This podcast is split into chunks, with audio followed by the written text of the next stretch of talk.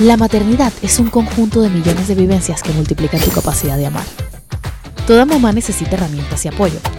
Y no se trata de ser una mamá perfecta, sino la mejor para tus pequeños. Porque una mamá feliz es igual a un bebé feliz. Nunca olvides que después de cada tormenta, siempre sale el arco iris.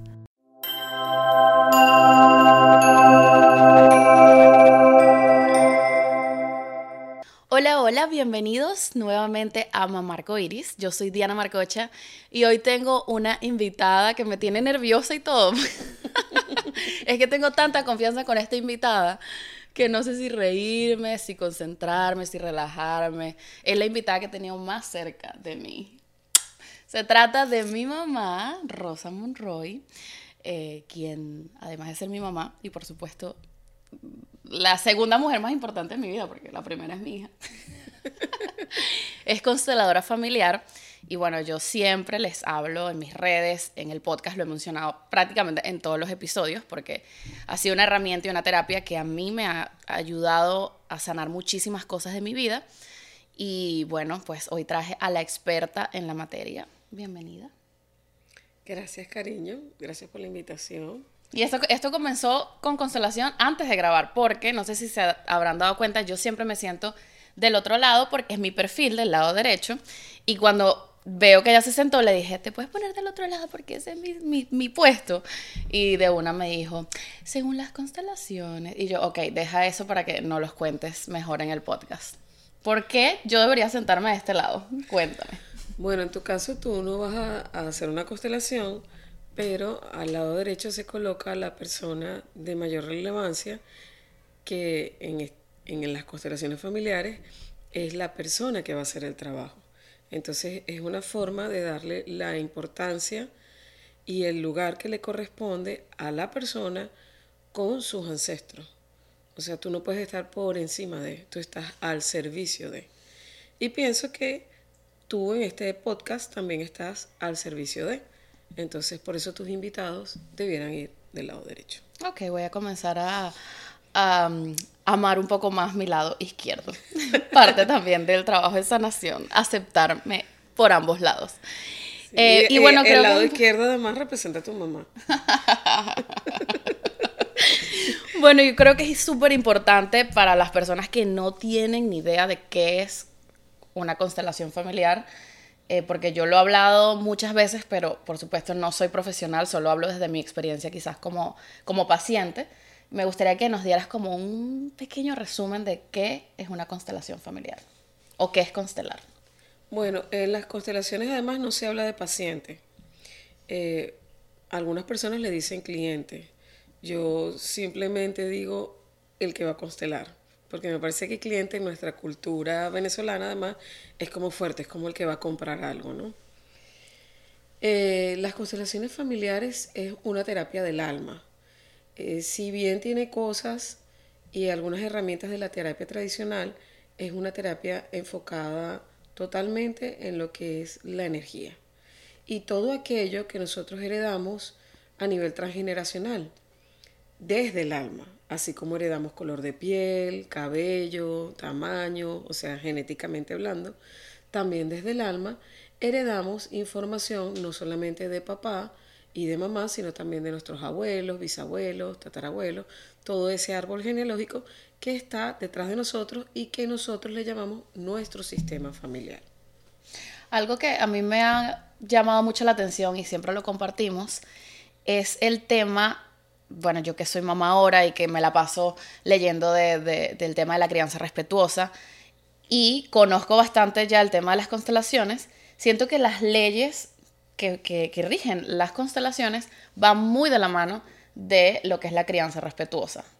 Cuéntanos cuáles son esas leyes que rigen las constelaciones y vamos a buscar cómo hacer esas comparaciones. ¿Por qué tendrán tanta relación? Bueno, Hellinger es el padre de las constelaciones familiares y quien realmente desarrolla esta terapia. Eh, él para esta terapia em, hizo una cosa que nosotros le llamamos los órdenes del amor, que son las tres, las tres leyes que tú estás hablando. ¿no?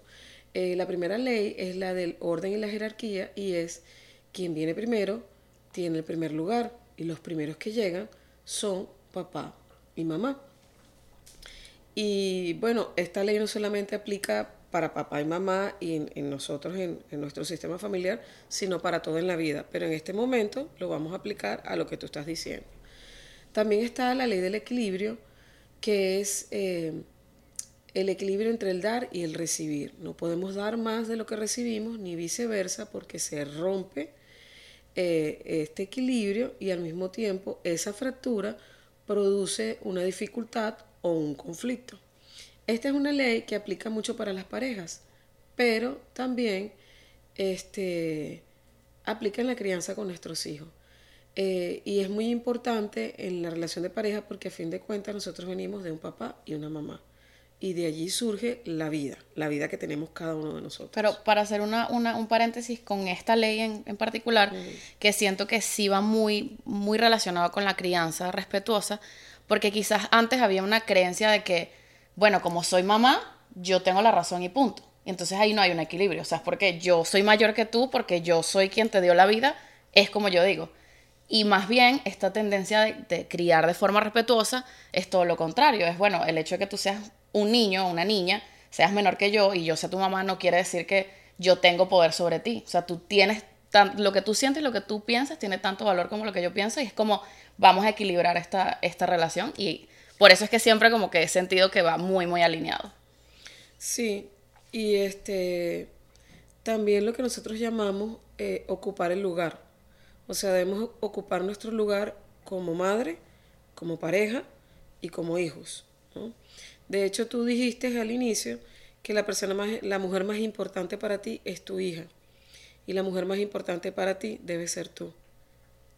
Y desde allí ocupar tu lugar como mujer, que es el primer lugar, porque eres mujer. Desde allí tú miras hacia atrás y dices, bueno, ocupo mi lugar como hija de esta madre que tienes aquí al lado y ocupo mi lugar como madre y a la vez como pareja. Fíjate la importancia que estoy hablando del equilibrio de, de, la pareja para el niño, porque muchas veces muchas parejas se mantienen unidas en honor a los niños. Y decimos, no, no nos vamos a separar por nuestros hijos, para que nuestros hijos no estén mal, para que nuestros hijos no tengan problemas ni conflictos psicológicos. Y resulta que es todo lo contrario. Si tú le preguntas a un niño qué es lo que desea para su papá y para su mamá, y te va a decir, que estén juntos y que estén bien. Entonces muchas veces nosotros ponemos y respetamos la primera ley que hablé, que es la del orden y la jerarquía, y entonces ponemos como pre, o sea, prevalece eh, darle la importancia a nuestros hijos, pero realmente lo que nuestros hijos necesitan es que nuestra pareja esté bien. Claro. Pero si eso no sucede, es como romper también ese deseo, ese anhelo del niño. O sea, más bien me imagino que si una pareja pues no está bien como pareja, es separarse pero buscar la relación de como padres, mantenerla. Sí, hay, hay dos cosas. Si estás en pareja, sanar para ser la mejor pareja y darle esa imagen a tu hijo, que es lo que le va a dar paz, libertad, sanidad, evolución y crecimiento. Y si realmente no puedes estar en pareja, y lo que vas a hacer es darle un modelo de violencia, un modelo de decadencia, de conflicto, es mejor no estar en pareja y separados seguir siendo el papá y la mamá de ese hijo, porque también se rompe el orden en qué sentido. Muchas veces se separan las parejas y se separan de los hijos. Es como dicen, ah, bueno, me divorcio de ti y me divorcio de mi hijo. Una cosa es que tú tengas una separación de tu pareja y otra cosa es que tú sigas siendo el papá o la mamá de ese niño o de esa niña. Entonces ahí aplica eh, la ley el orden, el equilibrio y la tercera ley que no hemos hablado que es la pertenencia. Todos tenemos derecho a pertenecer y todos queremos pertenecer. ¿Pertenecer a qué? A nuestro sistema. Es como que si nosotros sintiéramos, o por ejemplo tú sintieras que eh, yo no quisiera que tú fueses mi hija ¿Cómo tú puedes sentir eso? Bueno, que yo hago una reunión, invito a mis otros dos hijos, no te invito a ti. O estoy, me hacen una entrevista, digo que soy madre y me hago más énfasis en mis otros dos hijos que en ti, ¿no? Entonces tú sientes de alguna manera que hay una exclusión. O sea, nadie quiere ser excluido. Entonces, como nadie quiere ser excluido, tampoco nosotros deberíamos excluir a nadie, ¿no? También esta ley la podemos ver de qué forma. Ese ejemplo que estoy poniendo, o sea, si tú te estás divorciando de tu pareja, no tienes por qué divorciarte de tu hijo. O sea, estás haciendo una exclusión a ese hijo. Que, que bueno, que no tiene tampoco por qué cargar con las consecuencias de la relación de pareja. Porque parte de lo que también hablamos de ocupar el lugar es ese. O sea, si yo solamente soy el hijo, no tengo por qué contener una pareja. Si yo solamente soy el hijo, no tengo por qué eh, acarrear las consecuencias de lo que sucede en la pareja entre mamá y papá. Solamente soy el hijo y tengo el derecho de recibir todo lo que necesite como hijo de papá y de mamá. Wow. Estoy aquí así como que... mm. Vamos a ponerle un poquito de picante a esto. Ay, ay, ay. Tú que eh, pues tienes ya todos estos años de experiencia con las constelaciones, por supuesto cuando eh, yo llegué al mundo, mis hermanos no tenían todos estos conocimientos. Me imagino que muchas veces miras, miras atrás y dices, wow, esto quizás lo pude hacer diferente, esto me hubiese gustado tener tales herramientas. ¿Cuáles sientes? Y me gustaría que quizás des como un ejemplo puntual eh, en la crianza, que, o sea, en lo que fue criarme a mí, en lo que fue criar luego a mis hermanos que pasaron muchos años. Esas cosas que tú dices, de verdad, ojalá hubiese tenido esta herramienta o esta información en base a las constelaciones para hacer tal cosa distinta. Bueno, eso es algo que realmente he trabajado mucho, me duele. He soltado la culpa, he aceptado que esa era yo, que no tenía el conocimiento ni la evolución que tengo ahorita. No significa que ahorita lo pudiera hacer perfecto, pero definitivamente sí lo haría con más responsabilidad, porque a medida que nosotros evolucionamos y elevamos el nivel de conciencia, lo que tenemos es más responsabilidad. Y sí, en primer lugar, cuando se tiene una hija como tú y después se pa pasan ocho años para tener el segundo hijo, es como que si ya formaran parte de dos sistemas familiares diferentes. Y yo sin duda alguna era dos mujeres diferentes, dos madres diferentes. En tu caso, era una niña criando una niña. Yo era una niña muy herida, eh, muy tenía una herida de abandono y de rechazo y este, tenía un adulto muy poco fortalecido.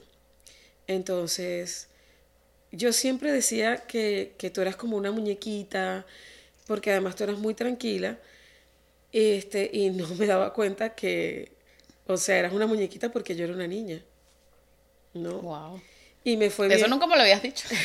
bueno, porque este, quizás hoy tu alma está preparada para escucharlo.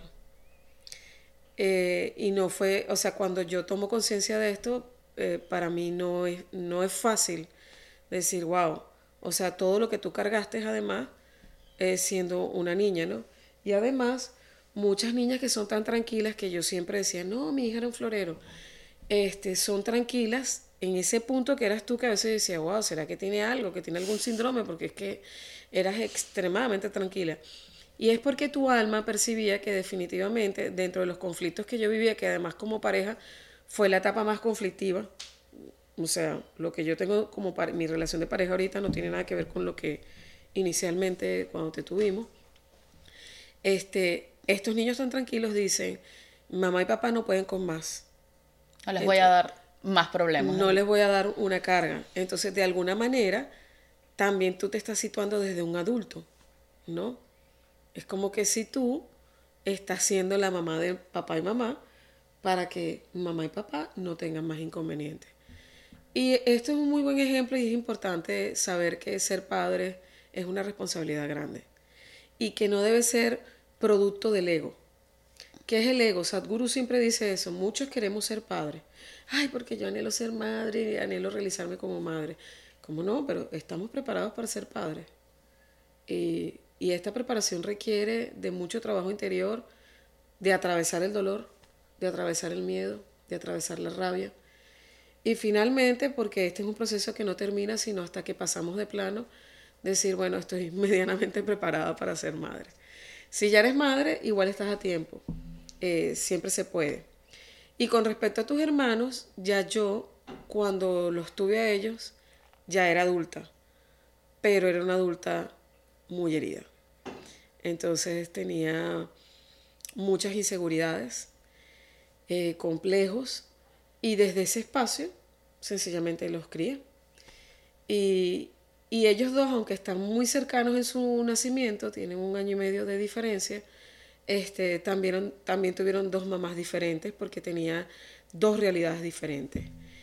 Y bueno, esa fue la mamá que tuvieron, que es lo que tienen que decir, como he dicho yo, honro a mi mamá, la amo y la acepto tal cual es, porque entiendo que esa era la mamá, primero que yo escogí, y segundo que ella estaba viviendo lo que a ella le correspondía y estaba haciendo lo mejor que podía.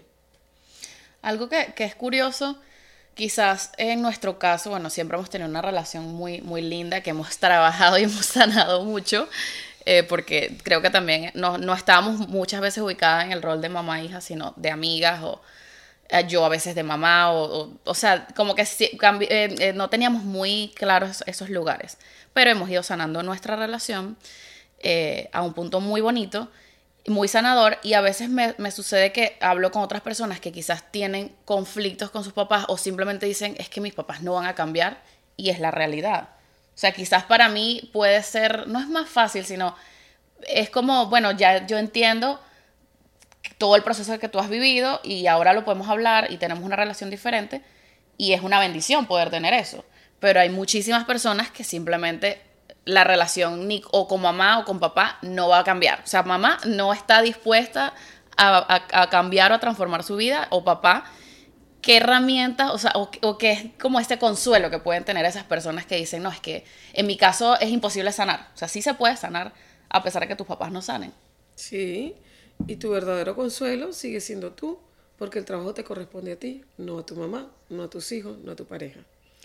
Y lo otro que es mm, muy mágico es que cuando tú sanas, todo tu árbol comienza a sanar. Esto no necesariamente aplica a la pareja pero en cuanto a tu sistema propio, aunque cuando tú tienes pareja, tu sistema forma parte ya del sistema de tu pareja y viceversa. Pero lo que yo sí he podido ver es que cuando tú cambias, esa frase tan trillada es muy cierto, todo cambia.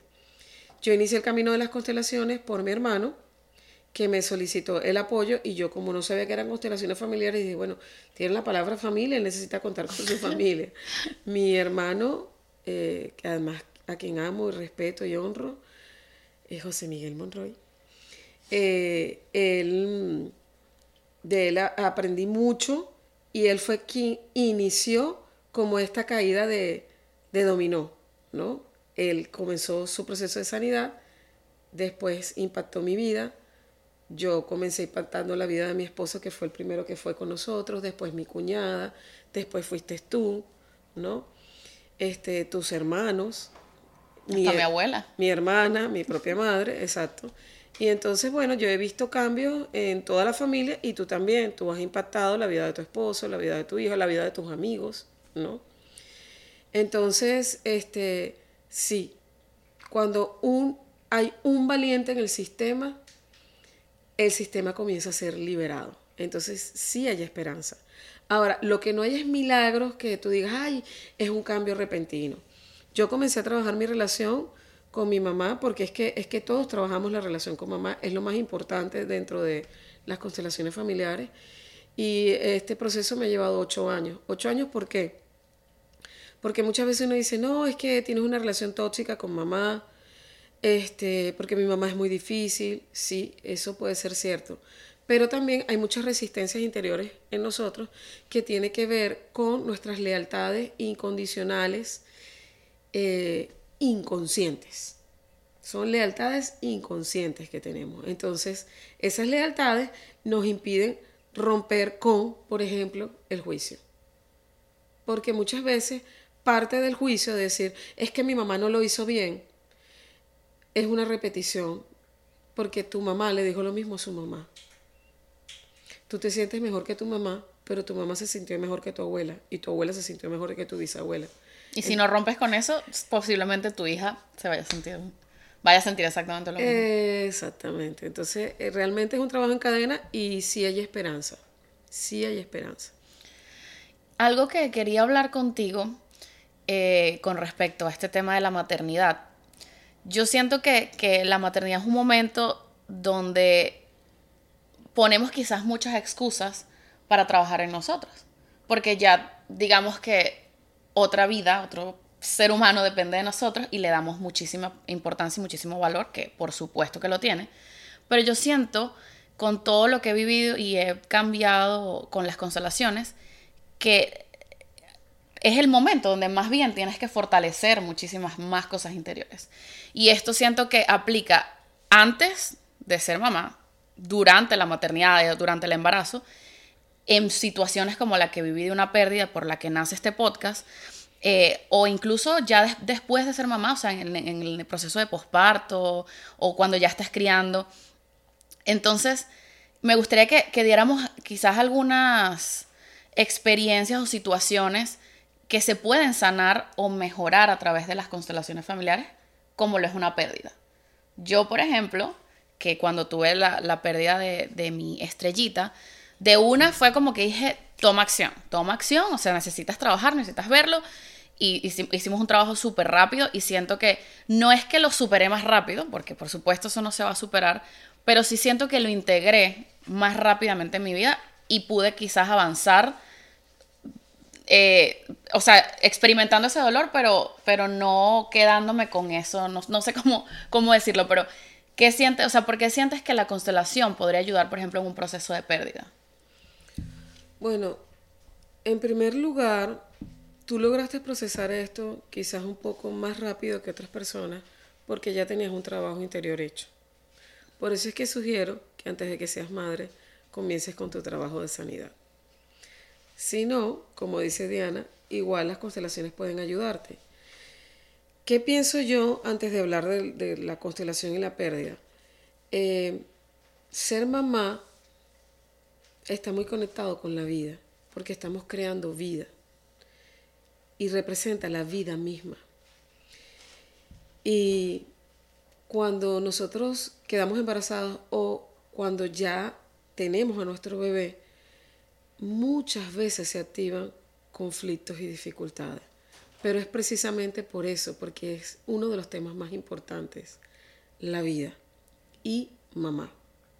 Entonces se activan nuestros propios conflictos con mamá y todos los conflictos eh, y todas las heridas de cuando nosotros éramos pequeños, ¿verdad? Y que no hemos sanado. Eh, y con respecto a la pérdida, eh, es un poco lo que estaba hablando acerca de la pertenencia y de la exclusión. en constelaciones familiares hay una frase muy importante y es que todo conflicto se origina a través de una exclusión y todo movimiento sanador se da a través de la inclusión. Entonces, cuando tienes una pérdida, es importante incluir. ¿Cómo incluyes esa alma? Reconociéndola. Porque ella tiene derecho a pertenecer. Eh, ¿Qué es reconocerlo? Es darle un nombre. Es reconocer también tu dolor de la pérdida. Es reconocer también que esa alma tenía una misión contigo y tú con ella que esa alma te escogió como madre y que escogió ese tiempo de vida porque tenía un aprendizaje para ti. Y nunca dejar de hablar de esa alma. a tus hijos, a tu familia, eh, porque esa alma tiene un lugar en tu familia. Y darle el lugar que le corresponde. Por ejemplo, en tu caso, Chloe es tu primera hija. Tu pérdida, que es Vincent, es tu segundo hijo y Noah, que está ahorita en tu vientre, es tu tercer hijo. Porque cuando no le damos el lugar que corresponde y decimos, ah, bueno, como falleció, no, mi segundo hijo es Vincent, no. Entonces, eh, el hijo que viene después de la pérdida carga con el fallecimiento de ese hijo. ¿Por qué? Porque de alguna manera está usurpando un lugar que no le corresponde. Y de otra, y, y lo otro que vemos es que cuando no se reconoce y no se le da ese lugar, ese niño que nace después de la pérdida este, puede sentir inseguridad eh, y algunos otros tipos de dificultades porque está ocupando un lugar que no le corresponde. Y, aquí hago un paréntesis porque yo lo viví. Cuando hice mi primera constelación, ni siquiera, o sea, yo desconocía eh, el hecho de que mi papá con su primera esposa tuvo una pérdida. Y parte de las inseguridades que yo tenía en ese momento venían de que yo estaba cargando con el dolor de ese, bebé que no pudo nacer, que no se pudo quedar en la vida. Y yo me quería colocar en el puesto de, de Caroline. Entonces, también creo que es importante, si esto es algo que te hace como ruido, como quizás no sabes del todo qué pasó entre mamá y papá o qué pasó antes si tuvieron parejas, eh, es importante como que hablarlo y si no tienes la posibilidad de hablarlo y en algún momento vas a una constelación, ver si esto puede ser algo que, que te está moviendo, porque también a mí me sorprendió la cantidad de pérdidas que vemos en el tema de las constelaciones y es súper común. A veces incluso la persona que está constelando no habla de ese tema y en medio de la constelación sale un, un fallecido, un bebé no nacido y es como, wow, realmente eh, todo eso que hablamos más desde la mente, que sí es un tabú, es que no se puede decir, no sé qué, o, o antes era como, bueno, es normal y ya, y no se habla de esto, en realidad, eh, dentro del mundo de las almas, no se puede ocultar, o sea, esa alma necesita ser reconocida y necesita un lugar. ¿En qué otros temas se puede ser para la maternidad una buena herramienta las constelaciones. Por ejemplo, que, que yo te decía del, del posparto, que esto, esto es súper común que decir, no, es que después que tengo a mi hijo, no sé, eh, no soporto a mi esposo. O incluso hay mamás que no soportan a, a sus propios hijos. Y siento que a nivel científico es como que normal porque es parte de un proceso de posparto. Pero ¿Te ha tocado la situación de trabajar con una mamá esto o crees que desde la constelación se podría mirar de otra forma? Sí, es un poco lo que estaba diciendo, que la maternidad dispara muchas, muchos conflictos que no están trabajados. Este, por ejemplo, eso que estás diciendo tú, que una mujer que después que tiene su hijo, este, rechaza a la pareja, es porque quizá, porque cada caso es, es, es único, ¿no? Y eso hay que mirarlo en el campo. Podría ser, voy a poner un ejemplo, que quizá en su sistema familiar eh, hay muchas mujeres que sencillamente eh, son madres solteras o son un sistema familiar de mujeres donde hay divorcio. Y entonces ella tiene una buena relación de pareja, es mamá, pero sencillamente lo que estaba hablando, que es la lealtad inconsciente, la jala a tener conflicto para poder romper con su pareja y ser leal a su sistema y ser otra mamá soltera o divorciada o sola. Otro caso muy común que sucede en la maternidad, siento que tiene que ver con la parte profesional y el trabajo. Incluso a mí me pasó que yo soy super workaholic, que trabajaba 24/7 y para mí la parte profesional era como que lo más principal y fundamental en mi vida.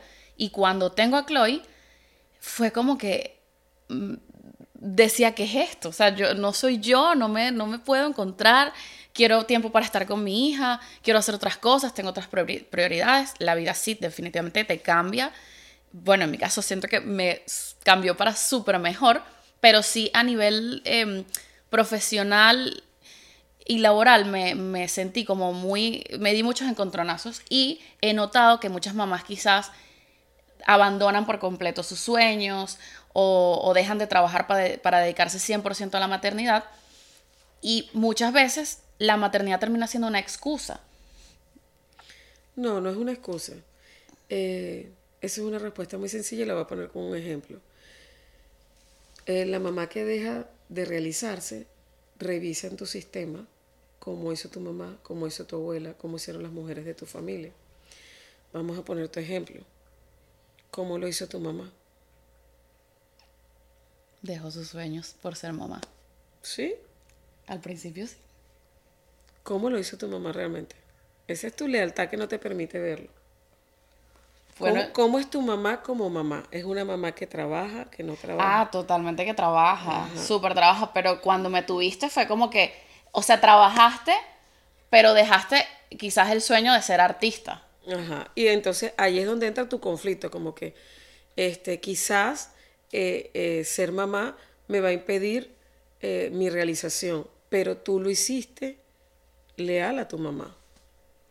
Y lo sigues haciendo leal a tu mamá. Y yo lo sigo haciendo leal a mi mamá. A mí me cuesta mucho, yo tengo tres trabajos, me cuesta mucho no hacerlo diferente. Y a veces estoy muy cansada. Y estoy trabajando para hacerlo diferente. Soy consteladora, pero sigo haciendo mujer, humana, y sigo trabajando ese tema. ¿Y cómo es tu abuela? ¿O cómo fue tu abuela? Totalmente, o sea, toda la vida trabajó. ¿Y cómo fue tu bisabuela? Mi bisabuela también, ¿verdad? Tu abuela Leontina. Mi, mi- mi abuela Leontina, tu bisabuela Leontina, toda la vida. ¿Cómo son tus tías? Sí. Ya, ya tengo la respuesta. ¿Cómo es tu prima? Está por allá. Venimos de un sistema familiar de mujeres que somos muy trabajadoras y que además demostramos nuestro amor a nuestros hijos, no tanto, o sea, damos calidad de tiempo, este, queremos que nuestros hijos realicen sus sueños, eh, les pagamos clases privadas de inglés, de, de lo que sea, de danza, cada uno en su estilo. eh, pero porque además hacemos énfasis en que nuestros hijos también se realicen profesionalmente. Y hay mucho trabajo, mucho trabajo en las mujeres de nuestra familia. Entonces cada quien busca la manera inconscientemente de ser leal a su sistema. Algunas personas lo hacen por contraste, pero igual hay lealtad al sistema, ¿no? Wow. Estoy aquí como que me acaban de constelar. Mi propia madre que no me debe constelar. Eso es un punto bien importante. Que, que, ¿por qué, por qué una mamá no debería constelar a, a su hija? Porque la figura principal que va a trabajar es mamá. Entonces es muy difícil salirte también. Me imagino que verá quizás una realidad tuya dentro de mi propia constelación. Es más por eso, no es por un tema de que no se puede. Eh, no sé si sea más difícil para la mamá o para el hijo. Ay. Porque en mi caso, este, bueno, ya, yo siento que tengo un trabajo importante y que puedo decirte cosas y que podría trabajar cosas, pero eh, cuando uno está trabajando, uno se nubla. Entonces, el que constela, y si estás trabajando mamá, o sea, te nublas más, ¿entiendes? Y este, las constelaciones trabajan con imágenes. Entonces, eh, es mejor cuando tú ves la imagen proyectada o siendo representada por otra persona que no es tu propia madre. Aunque tú has visto que cuando hemos trabajado con, con mi maestra, la doctora Paoli, este, y hemos estado juntas, ella me ha metido en el campo y he sido tu propia madre. Pero antes de eso, he sido representada por otra persona. Cuéntanos algo, Rose. ¿Cómo, ¿Cómo alguien que esté interesado en las constelaciones puede llegar a ti? O sea, ¿tienen que vivir en la misma ciudad que tú estás? ¿O se puede hacer a través de, no sé, de alguna plataforma? ¿Cómo podrían llegar a, a trabajar contigo? Bueno, pueden seguirme por Instagram, Monroy Rosa, y realmente las constelaciones pueden ser presenciales o también online.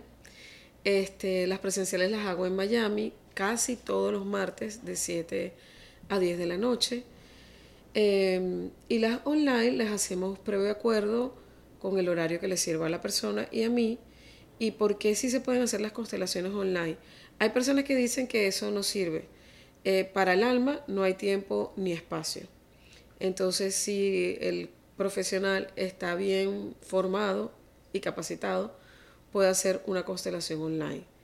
Eh, solo que cuando se hace este tipo de trabajo, eh, se requiere un mayor compromiso del constelador y de la persona que va a constelar, porque el grueso del trabajo lo hacen estas dos personas.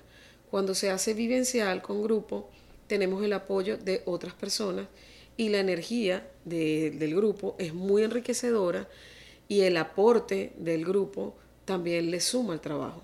Entonces, de alguna manera, este, no es que se hace más sencillo, sino que cuentas con otro tipo de herramientas. Las constelaciones online se hacen, en mi caso, yo las hago con figuras y con otros elementos. Hay muchas formas también de hacer constelaciones online, pero este es mi caso. Bueno, muchas gracias.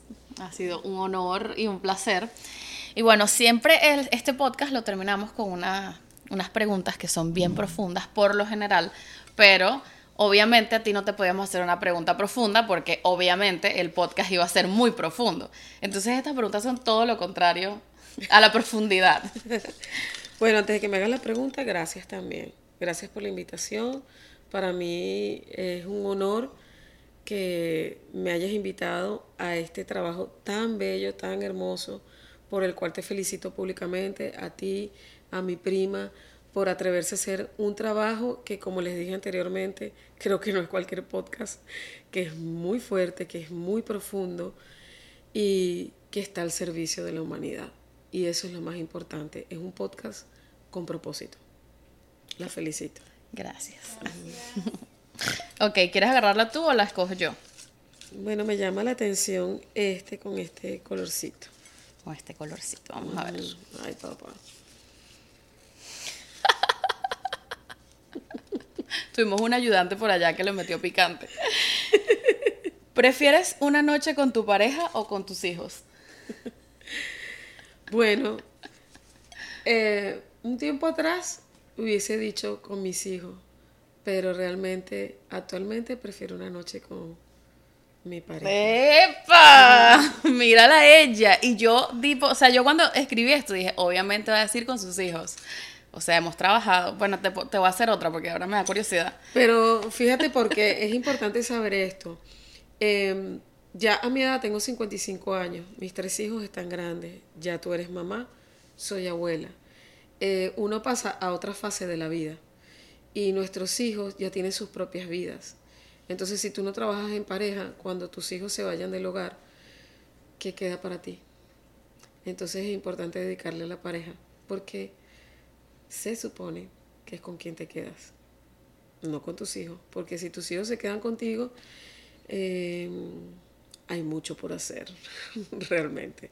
Es importante dentro de la relación sana, mm, padres e hijos, que sus hijos puedan ser libres para independizarse y hacer sus propias vidas. Bueno, creo que con, creo que con esta respuesta es perfecto para cerrar, pero es que a mí, entiendan mi posición de hija, me da demasiada curiosidad que responda. Producción, ¿me, deja hacer otra pregunta? Sí, adelante. ok. Esta la cojo yo, esta que tiene E- rosadito. esa me llamó la atención. Tiene también. rosadito y moradito. Ajá. Oh, esta me gusta, esta me encanta. Esa fue la última que escribí. Si te dan un millón de dólares, ¿qué es lo más superficial que harías en este momento? O sea, te lo, te lo acaban de dar. Ay, Dios mío, superficial. Eh, ay, me iría de viaje. ¿A dónde? Eh, a Italia. Me encantaría ir a Italia. En Instagram me salen unos paisajes hermosísimos, unos pueblos espectaculares. Este, ¿Y con quién? te iba a decir eso precisamente. Me iría con toda la familia.